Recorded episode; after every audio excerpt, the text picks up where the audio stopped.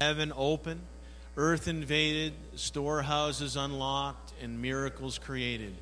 Dreams and visions, angelic visitations, declaration, impartation, and divine manifestations, anointings, giftings and calls, positions and promotions, provision and resources to go to the nations. Souls and more souls from every generation, saved and set free, carrying kingdom revival. Thank you, Father, that as I join my value system to yours, you will shower favor, blessing, and increase upon me so that I may have more than enough to co labor with heaven to see Jesus get his full reward. Hallelujah. Amen. Amen. Tremendous declaration this morning. Hallelujah.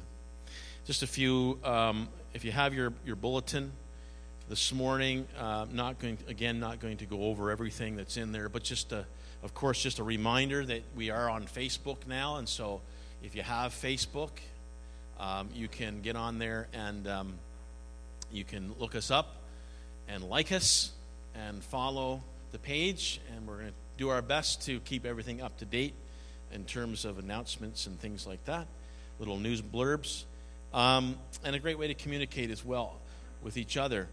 Of course, uh, coming up uh, as well uh, is graduation Sunday, next Sunday in seven days' time. And we are honoring our grads on that day.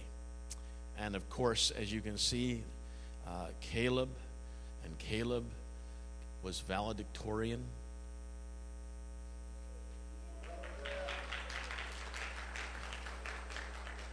Something I never got to enjoy was being valedictorian. I tended to like ball hockey and sports. I was the most disorganized student in high school. Every September, I would start off on a good note, and the next thing I knew, I, I was, uh, you know, trying to collect my stuff.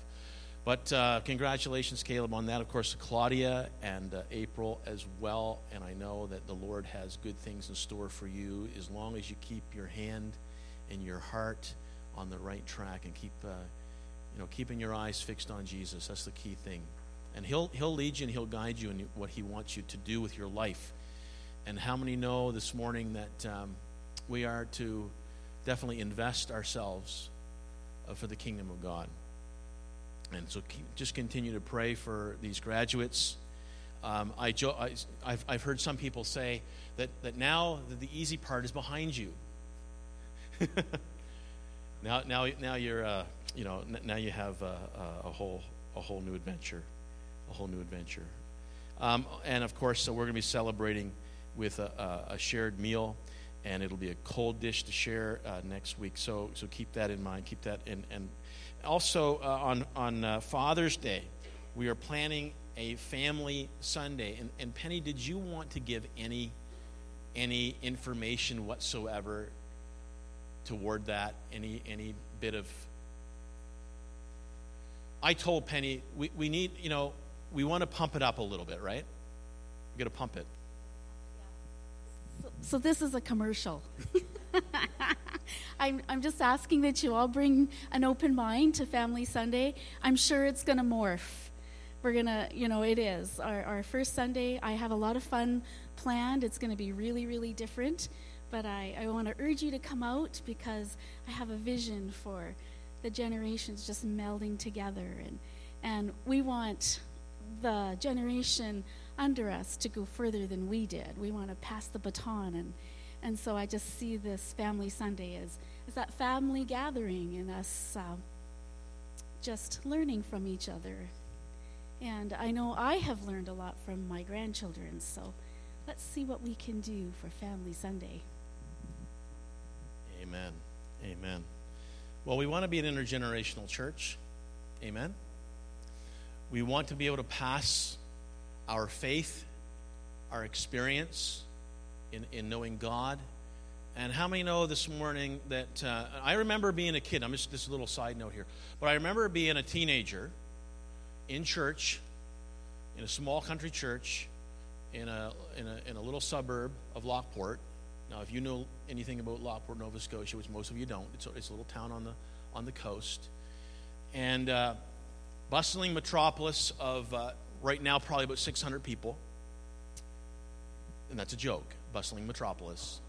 So we, we lived in the burbs, in the suburbs of, of the bustling metropolis of Lockport. And uh, so I went to a, a, a, little church there.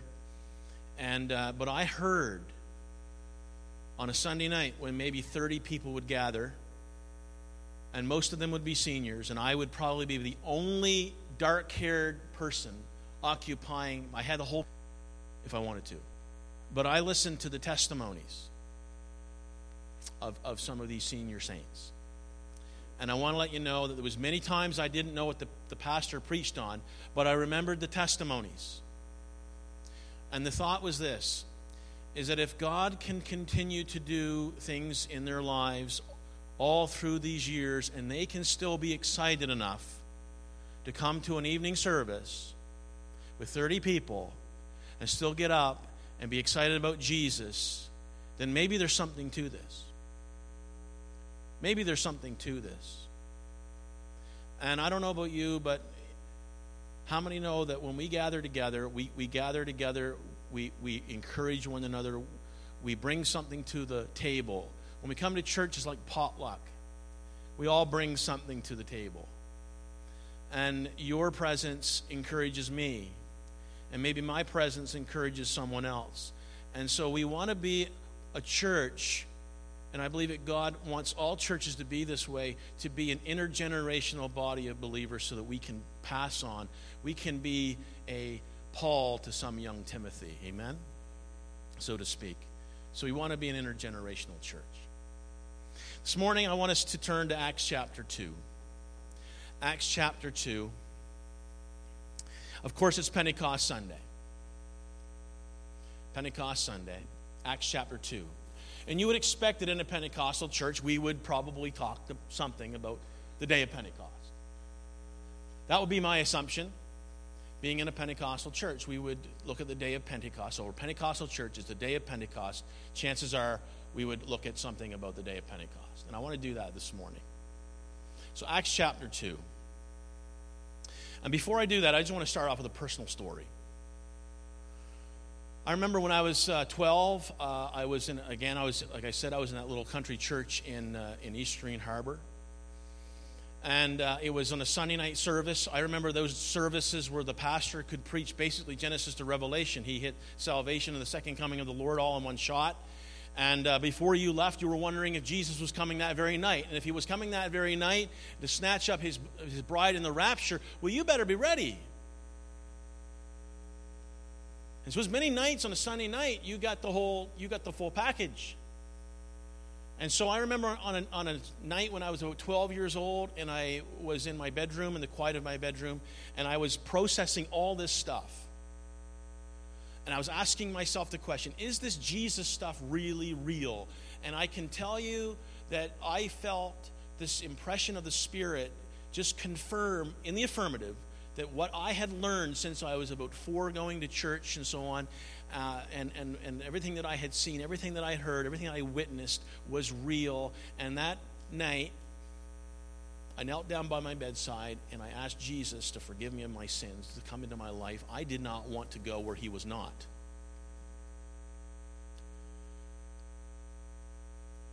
Fast forwarding about 10 years, because um, I remember going to church and I remember hearing sermons on Pentecost and the Holy Spirit. And I remember asking myself, well, how come I haven't really experienced some of this supernatural stuff that people talk about? I was like asking the Lord many times, like, Lord, is there something wrong with me? Is there something wrong with me? And I'll be honest, I, I'm a bit of a cerebral person. I'm, I'm less of a, I, I'm more of a thinker than a feeler. That's just the way God wires me. I'm more of a thinker than a feeler. But when I was 22, my cousin and I went to a firehouse leadership conference. It was a conference in Moncton, New Brunswick at Glad Tidings. And at the conference, it was for it was for youth leadership. So I was I was went as a delegate. I went as uh, one who is helping to, to lead uh, the youth group in my church. Uh, so it was an equipping time. And there was a there was a, a, a preacher from Ontario. I remember he was tall, dark haired. Can't remember his name. But what I do remember was that we were in this in the service in the evening, and he he distributed to everyone a piece of white chalk. And at the conclusion of the service, he said this. He said, If you sense that, the, that the, the, the Lord is speaking to you, and this message is spoken to you, I want you to come up. I want you to find a place, draw a circle in the carpet, and stay there until you met with God. And I just felt, I just felt the, the, the, jitters. I just felt like this is for me. That I just, I just, I just, I just had this overwhelming sense that I need to go. You ever feel that way? You just know that, that the Holy Spirit is tapping you on the shoulder, maybe even trying to drag you there. Well, I remember taking my piece of chalk and making my, my way. I was probably seated on this side, near the back. And I made my way and I went over to where it would probably be somewhere around here. In fact, I was as far away from people as I could possibly get. Most of the people were, um, most of the young people were probably about from the center of the platform over. And so I decided to go just as far away as I possibly could. And I drew my circle. Now, there's a reason for that. The reason for that was simple. The reason was that I've been in services where everybody would say, when it came to receiving something from God, they, some people would get on to you and they say, Hold on, hold on. Then there'd be others who would say, Let go, let go.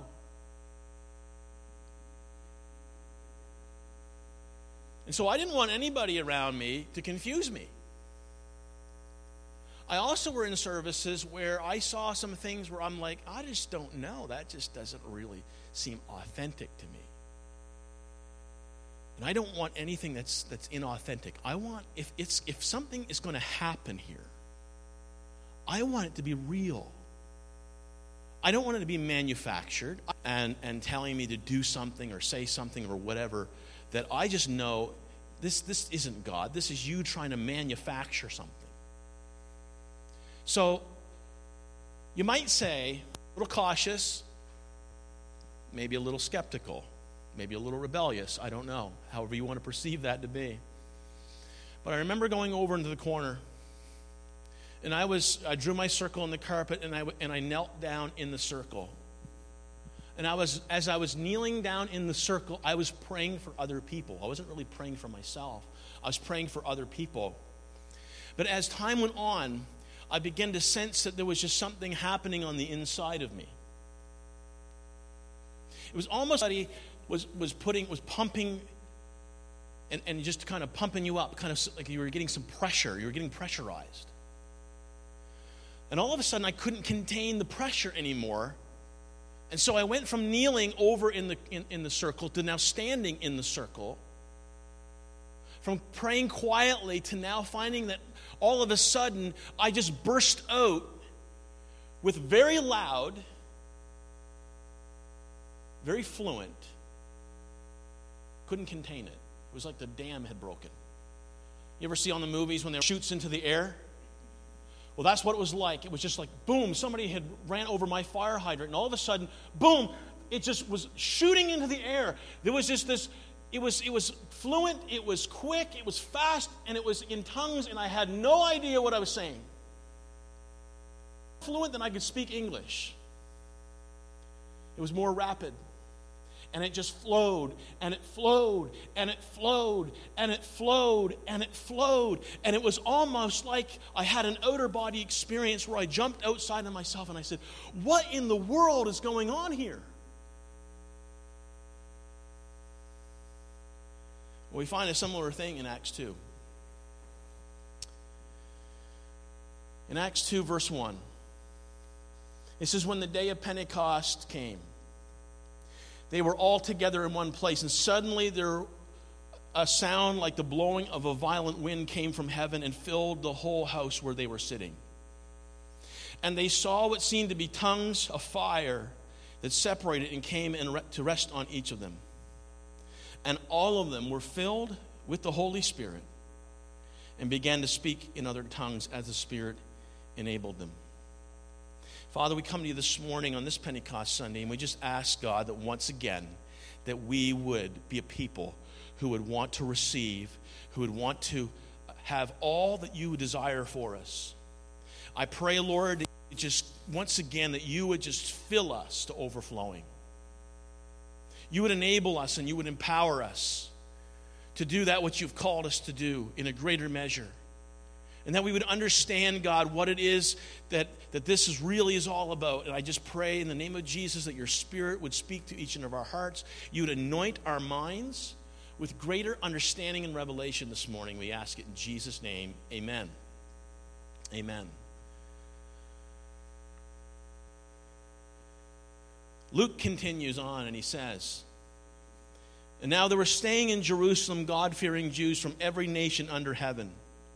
And when they heard this sound, a crowd came together in bewilderment because each of them heard their own language being spoken. They were utterly amazed and asked, Aren't these all who are speaking Galileans? In other words, these Galileans wouldn't have naturally known their language as they were together for the feast of Pentecost in Jerusalem that day.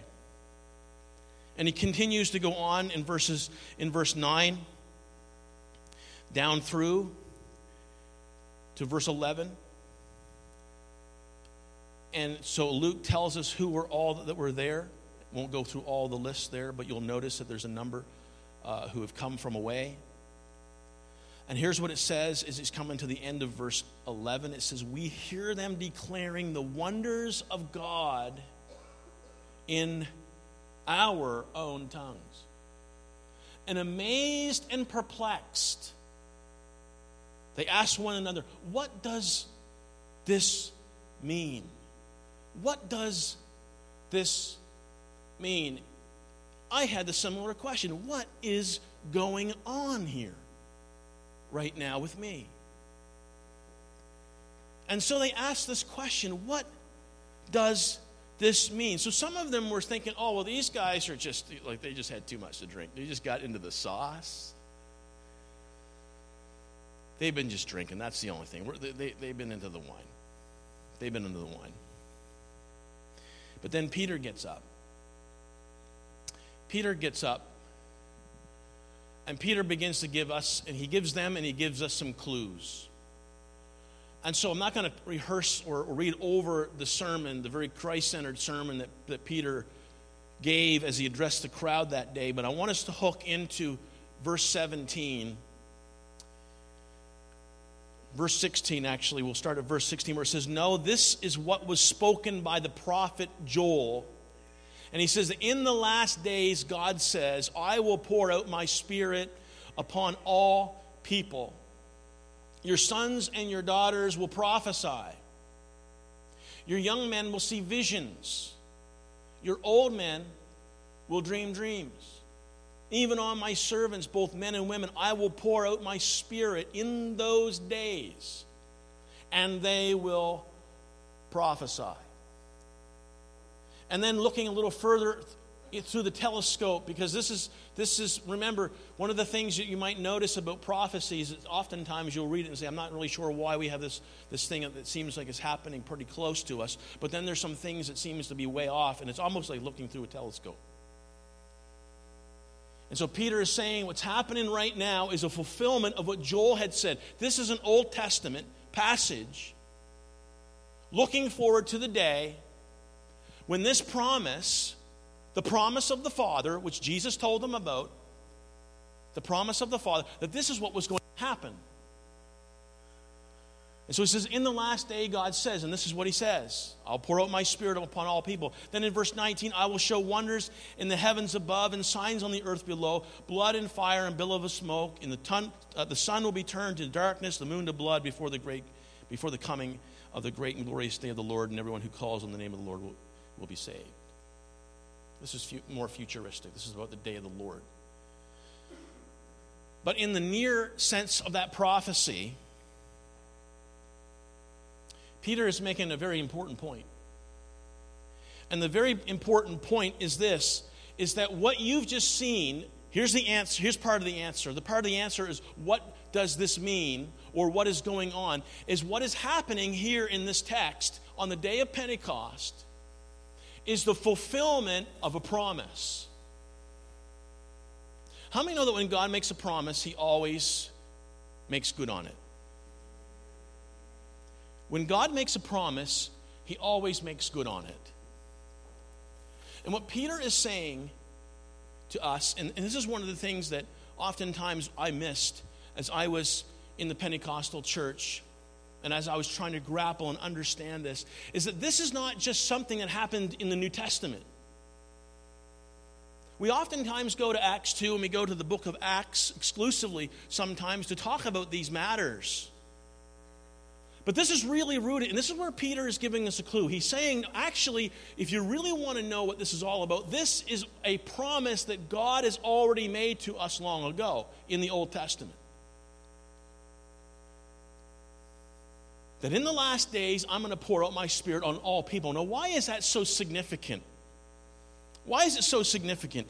The significance is because there is a purpose to this. There's a purpose to this. One of the things, if you ever notice, and we don't have time to do a big survey here, I'd love to do a, a much more in depth teaching on this. But we really don't have time to do that. But I will just make this statement this morning is that the purpose of the purpose of what had happened right here when he says that in the last days I will pour out my spirit. Now, if you go to Acts 1, I'm just going to go there for a second.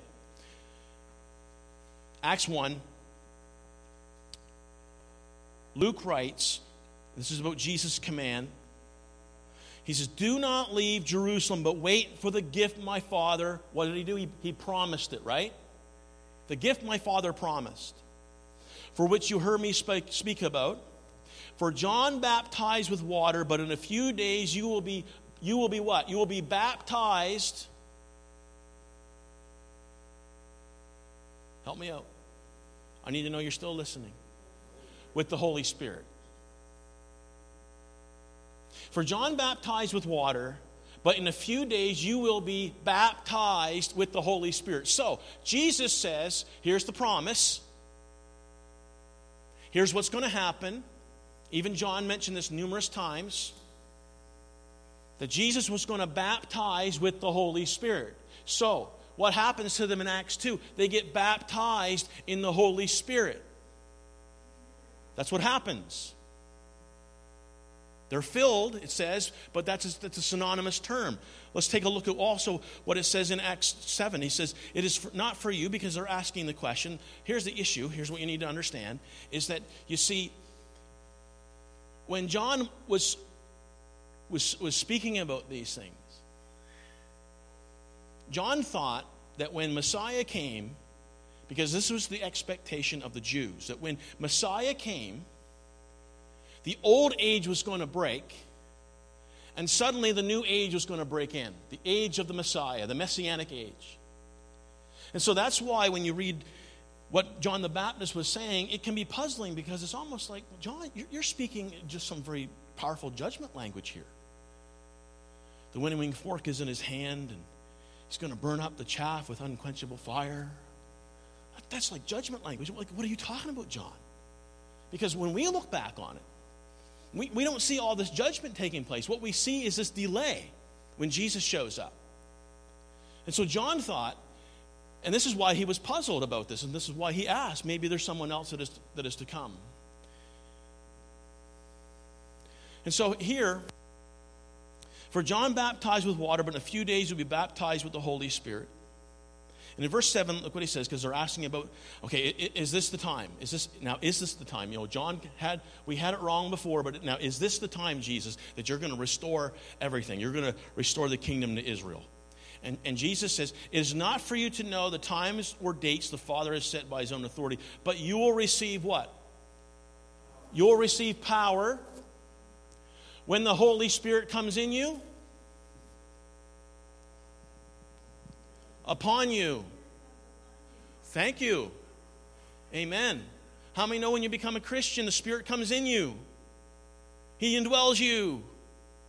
But there's something that's different about this. This, is, this has to do with uh, the Spirit coming upon you. In fact, in fact, it was the same thing in, in Luke 24 when he said about staying in the city until you are endued with power from on high. And so, what we see here is that there's not just a promise, but there's also a purpose. And that purpose is actually rooted in the Old Testament.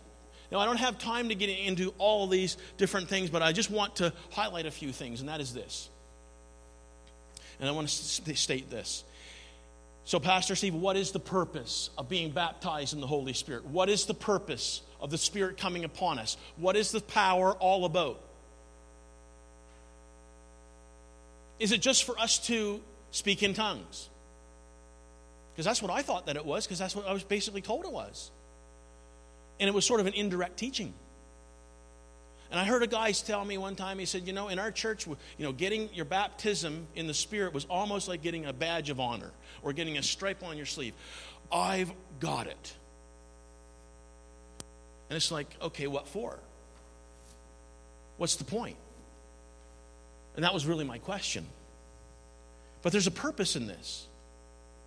And the purpose is this the purpose is for us to move into a prophetic vocation. I'm not sure if you got that or not.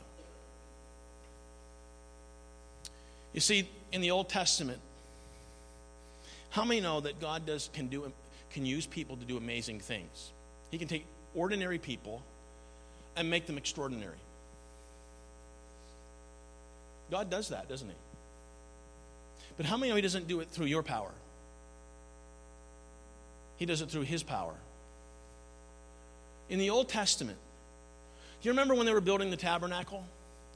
I'm just going to highlight this real quick. You remember when they were building the tabernacle? Do you know that the Spirit of the Lord came upon those artisans the, for, to build the tabernacle so that they would have craftsmanship that was empowered by the Spirit. Their creativity wasn't ordinary, it was extraordinary because we have a creative God. How many know that not only the artisans, but the Spirit of the Lord would come upon the kings so that they could lead and govern? The Spirit of the Lord would come upon the judges. Samson, as an example, although he's not a great example, he was a little bit of a womanizer. Got himself into a lot of trouble. I was taught in Sunday school his strength came from his hair. And so that when they cut his hair, that's why his, no, that's part of his consecration to the Lord in the service of the Lord. It was actually that the Spirit of the Lord would come upon Samson. He didn't work out it in the gym. He wasn't on steroids or doing creatine and you know doing his bench pressing and his squats and all that no he wasn't doing no the spirit of the lord would come upon samson and that's why he called upon the lord one more time so he could tear down the pillars and tear down the philistine temple so the spirit would come upon the artisans the Spirit would come upon the kings, the Spirit would come upon the judges, and the Spirit would come upon the priests, and the Spirit would come upon the prophets. Why? Very simple. The answer is because God had ordained them with a specific task. And in order for them to fulfill that specific God ordained task, they could not depend on their own strength, their own wisdom, their own ingenuity, their own strategizing. But instead, God gave them supernatural enablement so that they could fulfill a God ordained purpose. Remember, remember David. And I use David, I'm using David as a bit of an Old Testament example this morning. I kind of like this. If you go to 1 Samuel 16, 1 Samuel 16, And you remember when they were going to uh, select, you know, right now Samuel's getting old. And in verse, verse 1, let's go there, 1 Samuel 16, verse 1. It says, The Lord said to Samuel, How long will you mourn for Saul since I've rejected him as king over Israel? Fill your horn with oil. And the reason oil is because oil was a symbol of the Holy Spirit. And oil was used, and when they would anoint something, they would smear it on the object. So if it was uh, an, uh, an, instrument or a piece of furniture that was used in the tabernacle, the temple, they would anoint it because it was set apart for divine purpose. But they also do the same thing with those who are being chosen, for example, as kings and priests. So he says, Fill your horn with oil and be on your way. I'm sending you to Jesse of Bethlehem. I've chosen one of his sons to be king. But Samuel said, How can I go? If Saul hears about it, he will kill me. And then the Lord said, Take a heifer with you and say, I've come to sacrifice to the Lord. Invite Jesse to the sacrifice, and I'll show you what to do. You are to anoint for me the one I indicate. You are anoint for me the one I indicate. Not the one you indicate, Saul or Samuel, but the one that I indicate. And so, in, in verse 6, when they arrived, Samuel saw Eliab and thought, Surely the Lord's anointed stands here before the Lord.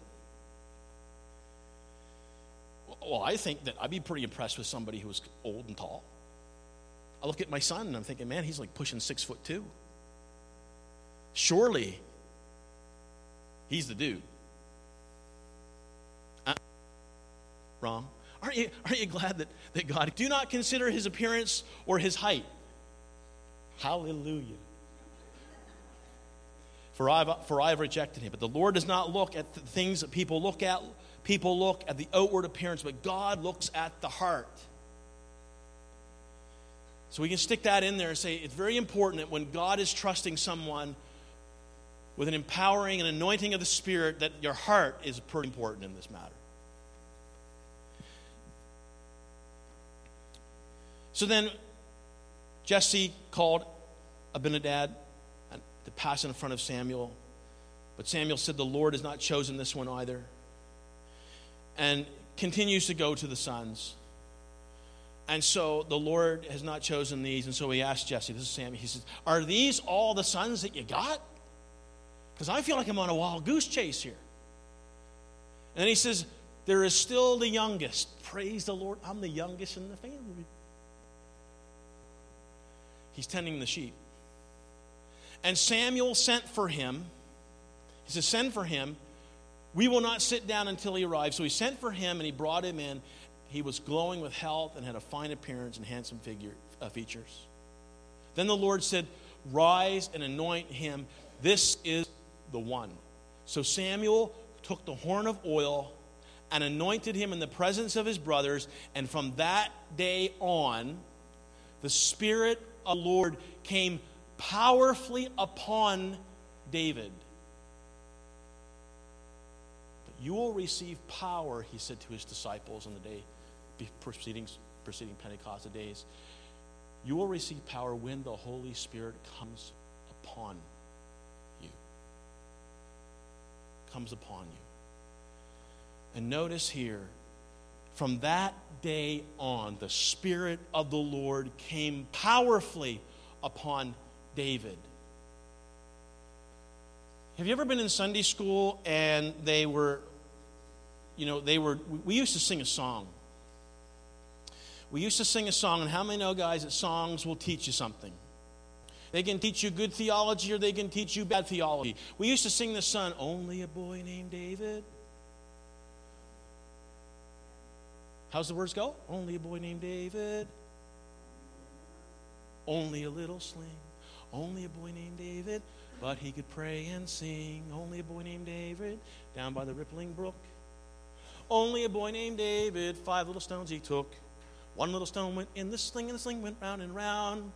One little stone went in the sling, and the sling went round and round, and round and round, and round, and round, round, round, round, round. Do you get dizzy, right? One little prayer went up to God, and the giant fell to the ground. That's just what we used to do. Right? Maybe we'll sing it next week for Family Sunday. Who knows? I hope it's okay that I get I'm a little bit loose right now. Do you know that was wrong? We was in Sunday school and they teaching us wrong theology. We singing it all wrong. You show me in the text where it says that one little prayer went up to God and the giant fell to the ground. There was no prayer. No, what we got ourselves is a young guy, the youngest in the family. And guess where he is? He's bold. He's got a boldness he, that these other guys didn't have. You know, he's trying out Saul's armor. This ain't no good. This is man made stuff. This is the way that men would try to take down this here giant that's defying the armies of, Phyllis, of, of the Lord.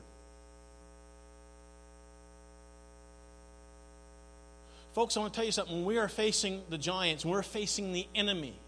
And I want you to know right now that we are facing an enemy. If you look at what's going on in our government, do you think that that's just the thoughts of men? No, that is the devil coming against our country. It's coming against the church. It's coming against God's ways, His precepts, and His commands. This is an attack. This is like the giant standing there, nine feet tall, defying the armies of Israel. And it's not going to be, we're not going to win the war, we're not going to win the battle by putting on Saul's armor and wielding Saul's shield and sword. The only way that we're going to win, the only way we're going to take ground against the enemy who's having a field day right now in our country, amongst our families, in our government, The only way we're going to be able to do it is if we, like David, have the Spirit of the Lord come upon us powerfully, anointing us and equipping us to be able to take the giants down. There was no little prayer. It was just a young guy that was full of Holy Spirit boldness. And I think to myself, man, oh man, he must have had. If, if, if we thought that this was this was in our strength. Just think about what you'd have to have to get that stone in that giant's head. See, the Spirit of the Lord was on David thing. And the Spirit of the Lord supercharged that stone. And when that stone got released, I don't know how fast the Lord made it go, but it would be like a 30 30 shot. Boom! Right through the skull. Like shooting a moose or a deer. You got to have some wallop to do that. That was the Holy Spirit. And so, what does David do? David goes over and he rushes over and he draws the sword. He cuts off that giant's head. Now, can you imagine what his brothers thought that day? Can you imagine what the armies, the army of, of Israel, as they were all dressed in their finest, thought about this young lad. Because you see, the purpose of the baptism, the purpose of the clothing with power, the purpose of the Spirit coming upon, the purpose of the filling of the Spirit is for each and every one of us here today to have the same kind of divine enablement, the same kind of empowerment that David had on his life that day. And some people want to say, well, this is just Old Testament stuff. No, there's a promise. There's a promise here. In fact, if we go back to uh, um, Numbers 11, where we can just do that for a moment here, just go back to Numbers 11. This is another part of the promise. I hope I'm not taking too much time this morning. But I think this is important. Where do we go? I had this in Numbers 11.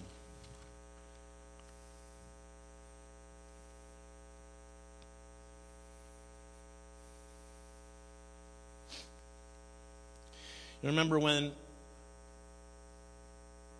was getting a little too big to handle for Moses and his leadership. And so the Lord said that you, you, you appoint the 70 elders. Okay?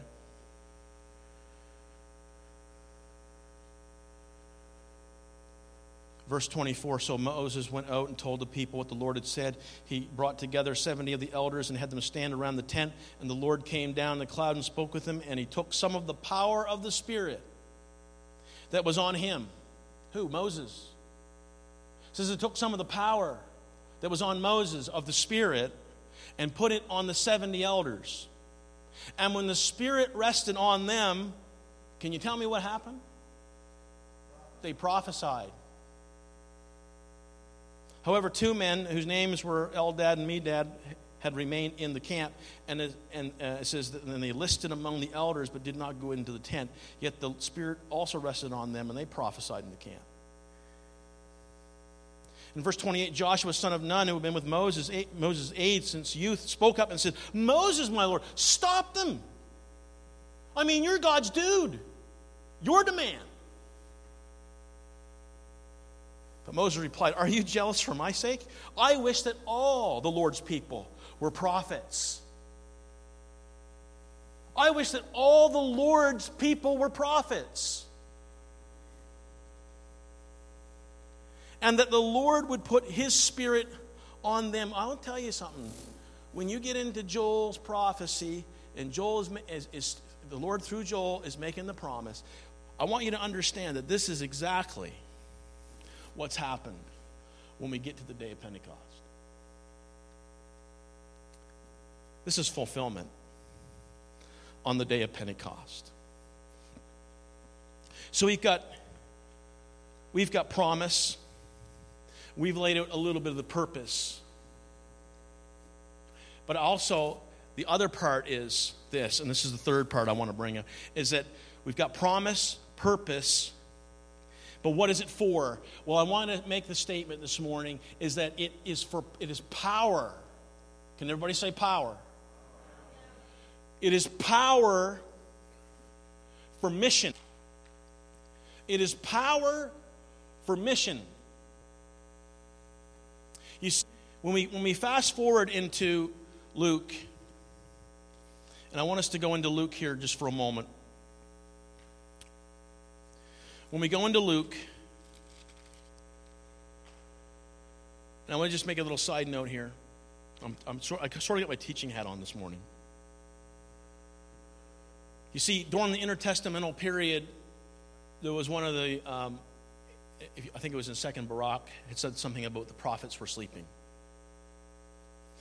During the intertestamental period, there wasn't a whole lot of stuff going on. No, not, not a whole lot of Holy Spirit stuff happening. But all of a sudden, when, when you, but see, here's the issue. The issue was that the, the rabbis and the rabbinic tradition, they, they understood that when Messiah would come, that there would be a restoration of the spirit of prophecy because the spirit in the rabbinic tradition was the spirit of prophecy. We know, we know the spirit as, a, as the Holy Spirit, but they understood as the spirit of prophecy. Because as we noted, when the Spirit would come upon people, a lot of times they would prophesy. And of course, we've noted their enablement. And I always liken it like this I mean, who would want to go into the forest with a dull hammer and to try to chop down trees when somebody could pass you a nice, gassed up, greased up, sharpened up Husqvarna? Hmm, right? Now you've got power in your hands. But there wasn't a whole lot of power happening during the intertestamental period. So all of a sudden, it's interesting that when you get into the book of Luke, things really start ramping up. All of a sudden, you've got, you've got during the birth announcements of, of, of John the Baptist, you've got, you've got angels showing up. What do we, what do we say about in, in our uh, offering? We said about angelic visitations. Yeah, angels are showing up. You've got pronouncements and decrees over John the Baptist that he would be filled with the Spirit even in the womb, and then his ministry would be that of a prophet. And then you've got the Spirit coming upon Mary, and the Spirit coming upon Elizabeth, and the Spirit coming upon Zachariah. And Zachariah, uh, here he is, he's mute. And remember when, when, when Joseph and Mary went into the te- uh, temple to dedicate Jesus, that Simeon goes in there. This old man, Simeon, goes in. And interestingly enough, in the tabernacle that day, there would have been all kinds of people. That Mary and Joseph would have been the only ones that were there. And they would have, he would have went in there, and his, as he was led by the Spirit, the Spirit directed him. And all of a sudden, he sees the child. He sees the consolation of Israel. He sees the Messiah. So you have all this charismatic activity beginning to ramp, ramping up. And then you come into Luke, and I want to get into this part, Luke chapter 3. And I'm heading somewhere. You're going to see it. All of a sudden, you've got in, in Luke chapter 3, where Jesus is in the Jordan River. And in verse 21, when all the people who were being baptized, Jesus was baptized too. And as he was praying, the heaven opened up, and the Spirit descended on him in bodily form like a dove, and a voice came from heaven You are my Son, in whom I am well pleased. The Spirit, the Holy Spirit, comes upon Jesus that day, anointing him. Because when you go over into Luke 4, it says that Jesus, full of the Holy Spirit. Some people are like, do you, do you understand that this is the Son of God? This is, this is fully God and fully man, yet he's full of the Spirit. Interesting. He's full of the Holy Spirit. He, he's led in by the Spirit into the wilderness. He's tempted there. He returns to Galilee in the power of the Spirit. He goes into Nazareth where he was brought up. He goes into the synagogue, opens the scroll, Isaiah 61. The Spirit of the Lord Jesus is saying, is upon me. To be, why? because he's anointed me to proclaim good news to the poor. He has sent me to proclaim freedom for the prisoners and recovery of sight for the blind, to set the oppressed free, to proclaim the year of the Lord's favor. Then he rolled up the scroll, gave it back to the attendant, sat down, and the eyes of everyone in the synagogue were fastened on him because he, he began to say to them, This scripture is fulfilled in your hearing today. And what does Jesus do? What does he do? What is his ministry? His ministry is a ministry that is full of the Spirit. In fact, he is a prophet like Moses, Isaiah, Elijah. And in the power of the Spirit, Jesus heals, he casts out demons. What else does he do? Help me out here. Raises the dead, multiplies food, speaks to the saying, controlling nature.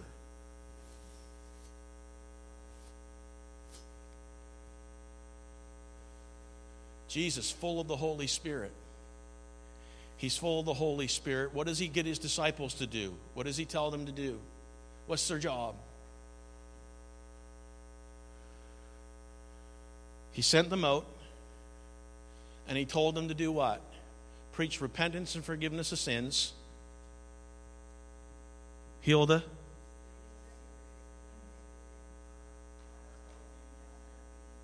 freely you freely give.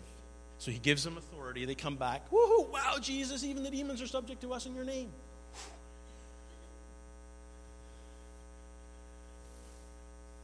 So Jesus, Luke 24, Stay in the city until.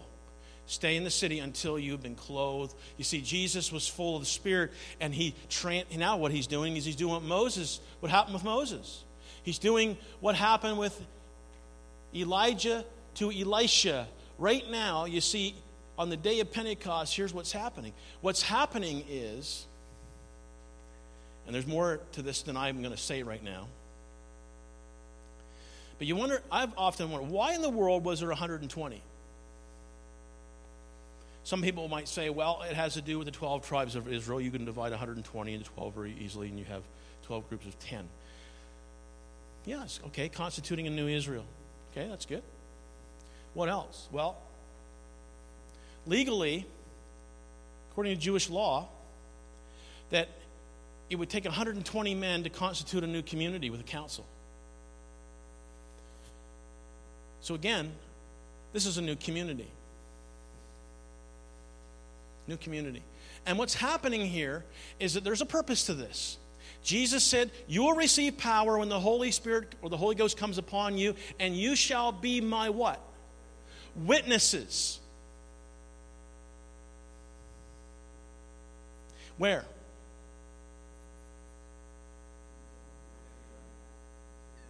Right, right. In, in, in, short, everywhere. Okay? So is this is the purpose of this power so that we can have a wonderful time in Sunday morning? No. Absolutely not.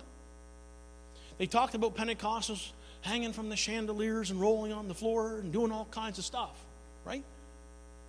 Having a hallelujah time. We have a hallelujah party in church. No. Jesus says, But you'll receive power when the Holy Ghost comes upon you, and you shall be witnesses to me, unto me, in Jerusalem. Where's our Jerusalem? Vegreville is our Jerusalem. Jerusalem, Judea, where's that? Samaria, You'd almost think that, you know, with Edmonton and Calgary, you got like Jews and Samaritans, the way they relate. Praise God.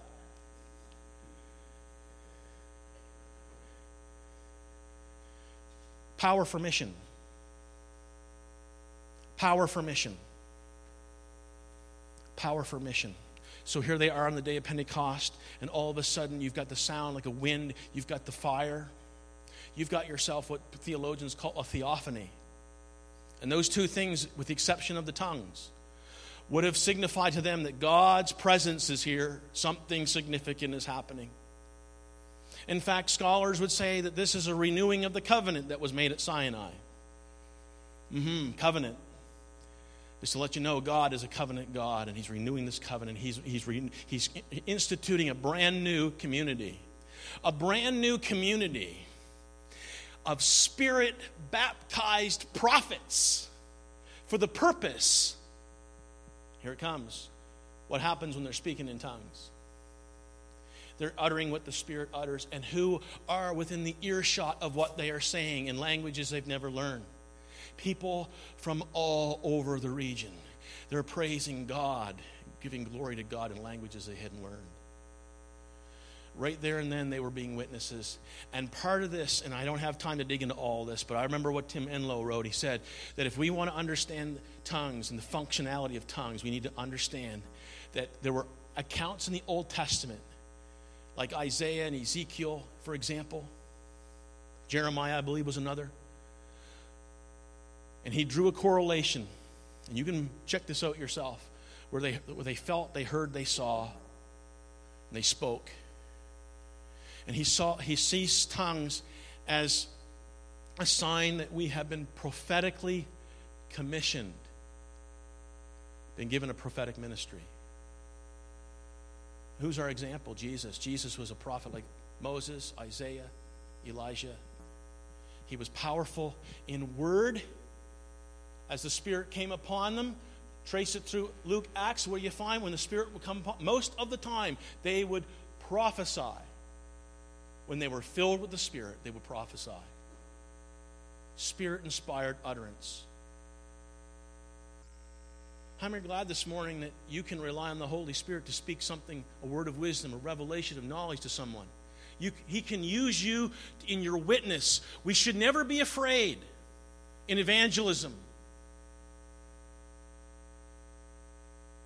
Not when we understand that He never leaves us nor forsakes us. He'll be with us to the very end of the age. The Spirit, the Comforter, has come, and He is going to lead us and guide us into all truth. And it's going to also mean that when He, if He can give you words of prophecy in this building, for someone sitting over here, He can give you words that someone needs to hear who doesn't know Jesus that can crack open their heart and their understanding so that they can be open to, to hearing the word from the Lord.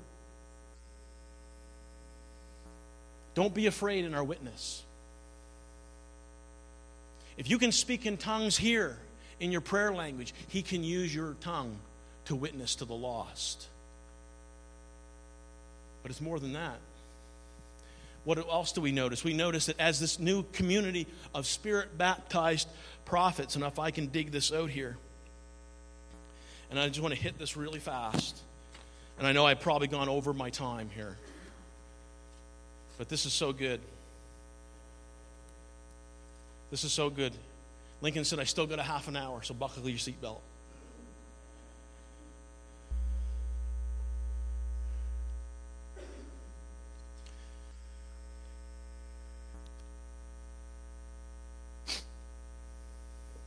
So we have this, we, we have this new, we're, we're see, we're, we're used to the whole teaching of the priesthood of, all believers, but we got to capture this idea of the prophethood of all believers, the prophethood of all believers. We have the availability to do that.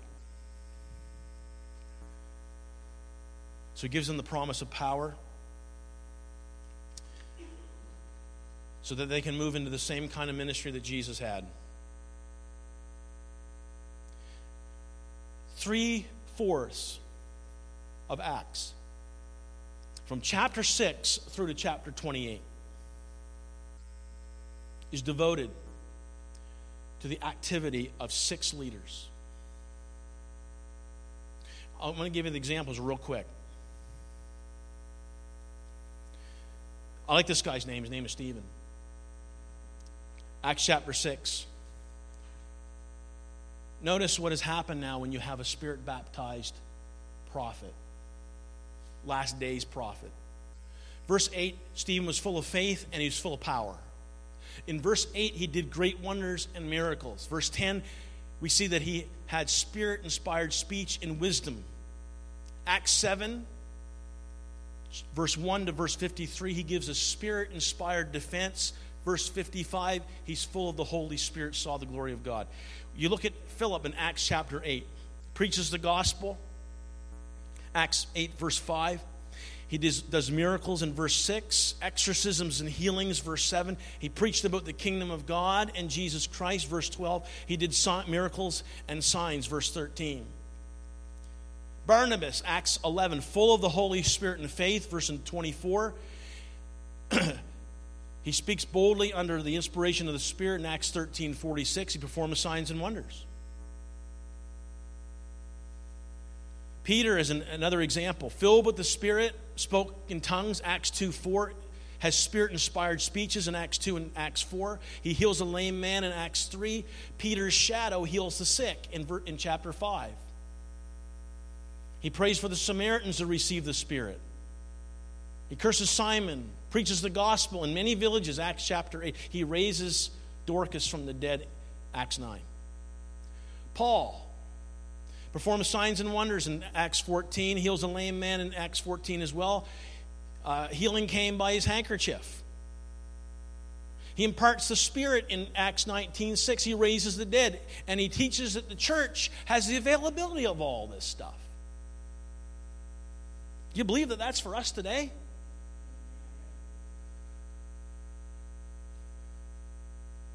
But what's it for? Don't forget the purpose of this.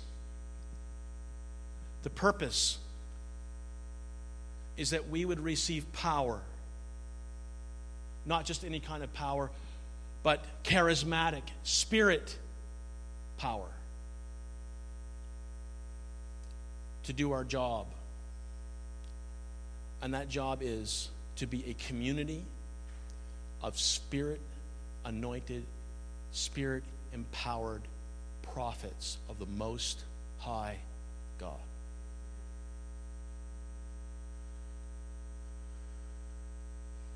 Who know Him, who have the Spirit within us, but the Spirit filling us, coming upon us, so that we can go to the lost world around us in Vegreville, our Jerusalem, Judea, Samaria, to the ends of the earth. That's the reason it's there. Don't miss the point. Don't miss the point. It's not just about our renew, renewing, our, renew, our personal renewal, or even corporate renewal. Although I will say that if we look at the testimonies of many people who experienced the baptism in the Spirit, there has been changes that took place on the inside. You can't deny that.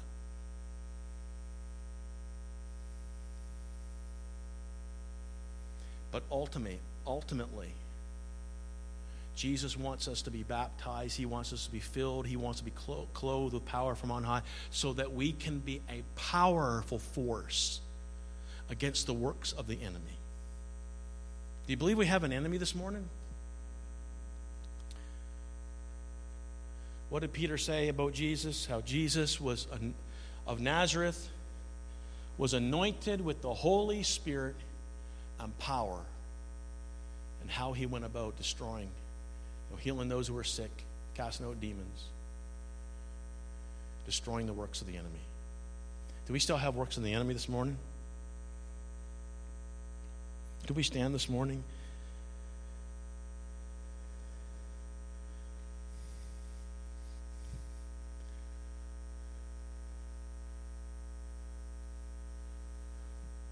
How many would agree and say, Pastor, there, there's still lost people in the world?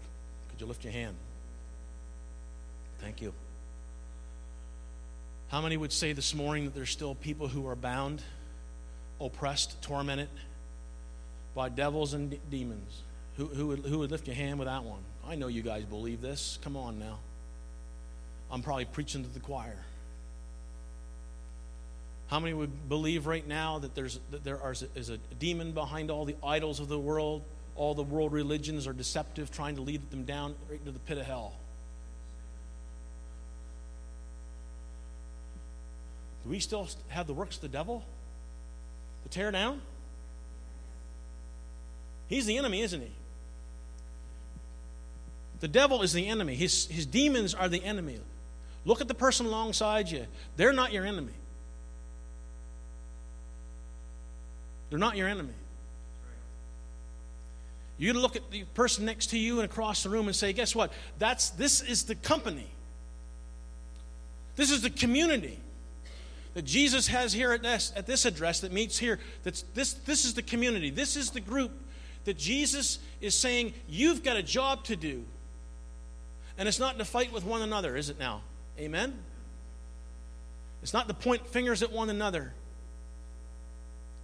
But instead, it's to join hands and to go forward as a powerful army in the name of the Lord and say, We're going against our enemy. We're going up against our giant. We're going up against the Goliaths. We're going up against Jericho's. We're going up against all the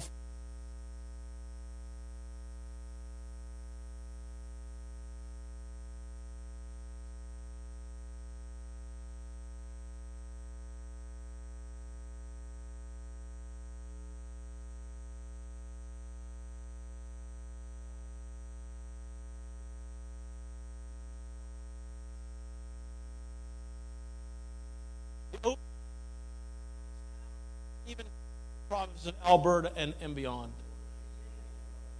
Hallelujah. Hallelujah. Bless you, Jesus. Bless you, Jesus. Could we just for a moment just lift our hands up to heaven? And could we just, in this place right now, just say, Lord Jesus, you just say,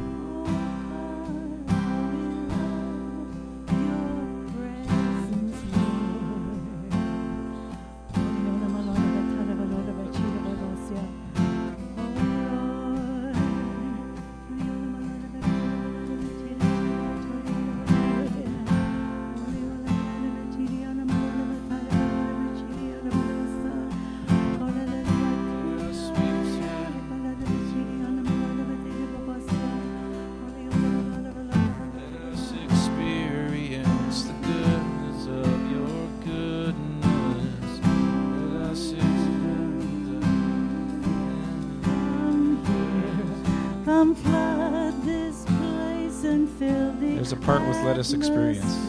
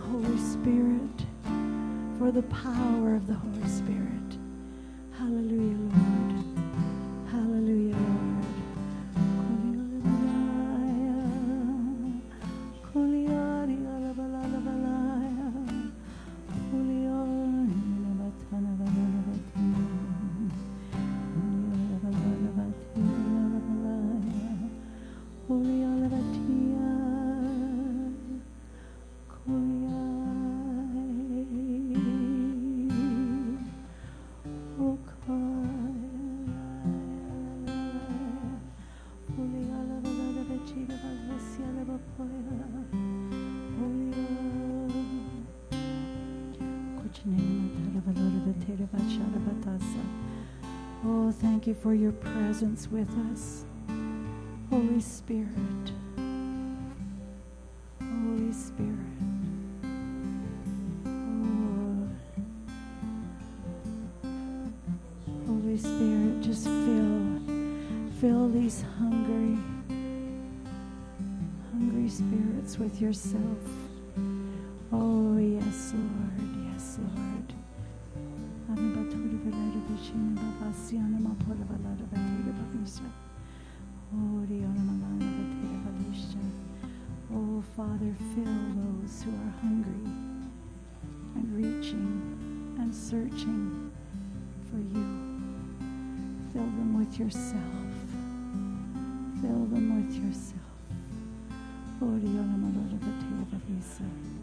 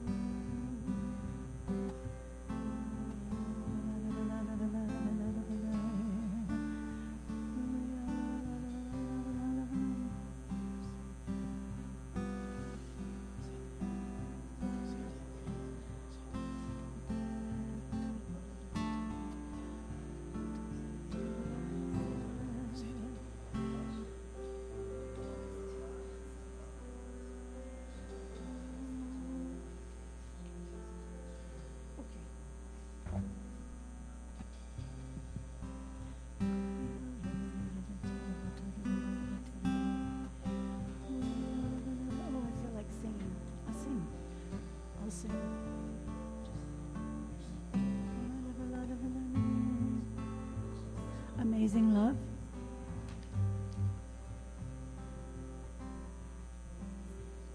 Just D.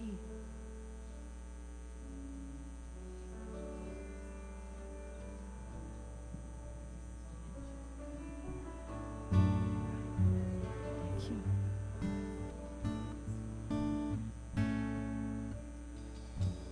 I'm forgiven because you were forsaken.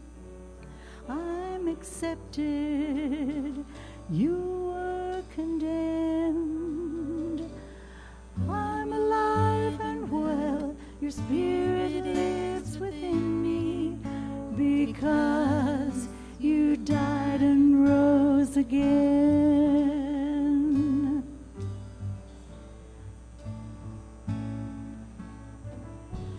Amazing love, how can it be that you, my King, would die for me?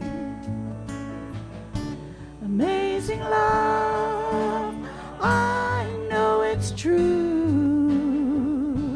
and it's my joy to honor you. Amazing love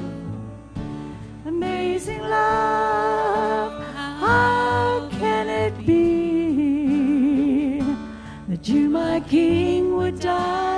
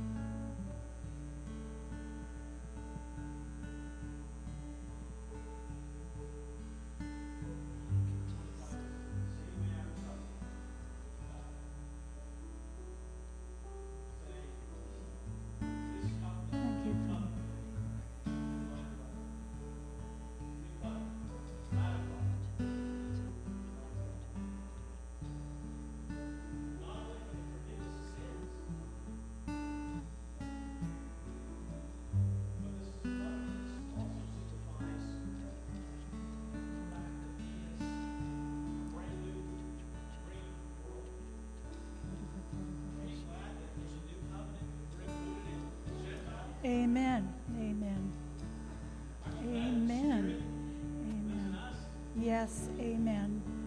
Yes. Yes. Thank you, Lord. Thank you, Lord. Thank you, Lord. Yes, Lord.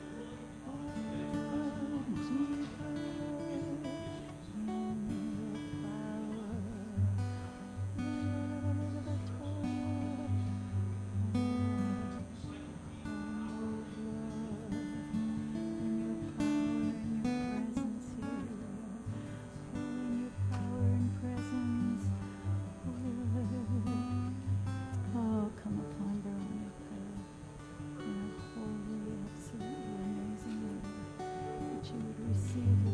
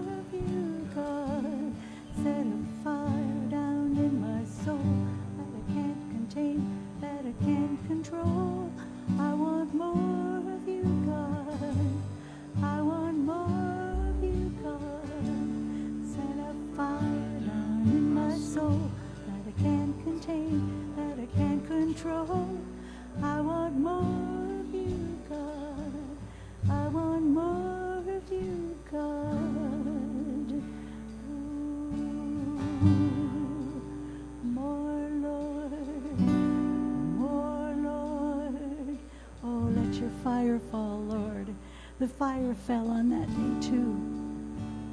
Let your fire fall, Lord. Let your fire fall. Let your fire fall. Let your fire fall. Let your fire fall. More, Lord. More, Lord. More, Lord. Oh, yes, Lord. More. More. More, Lord. Oh, let your fire fall in this place. Let your fire fall in this place. Thank you, Lord. Thank you, Lord. Thank you, Lord, for your power manifesting in this place today. Thank you, Lord. Thank you, Lord. Thank you, Lord. Thank you, Lord. Thank you, Lord. Thank you, Lord.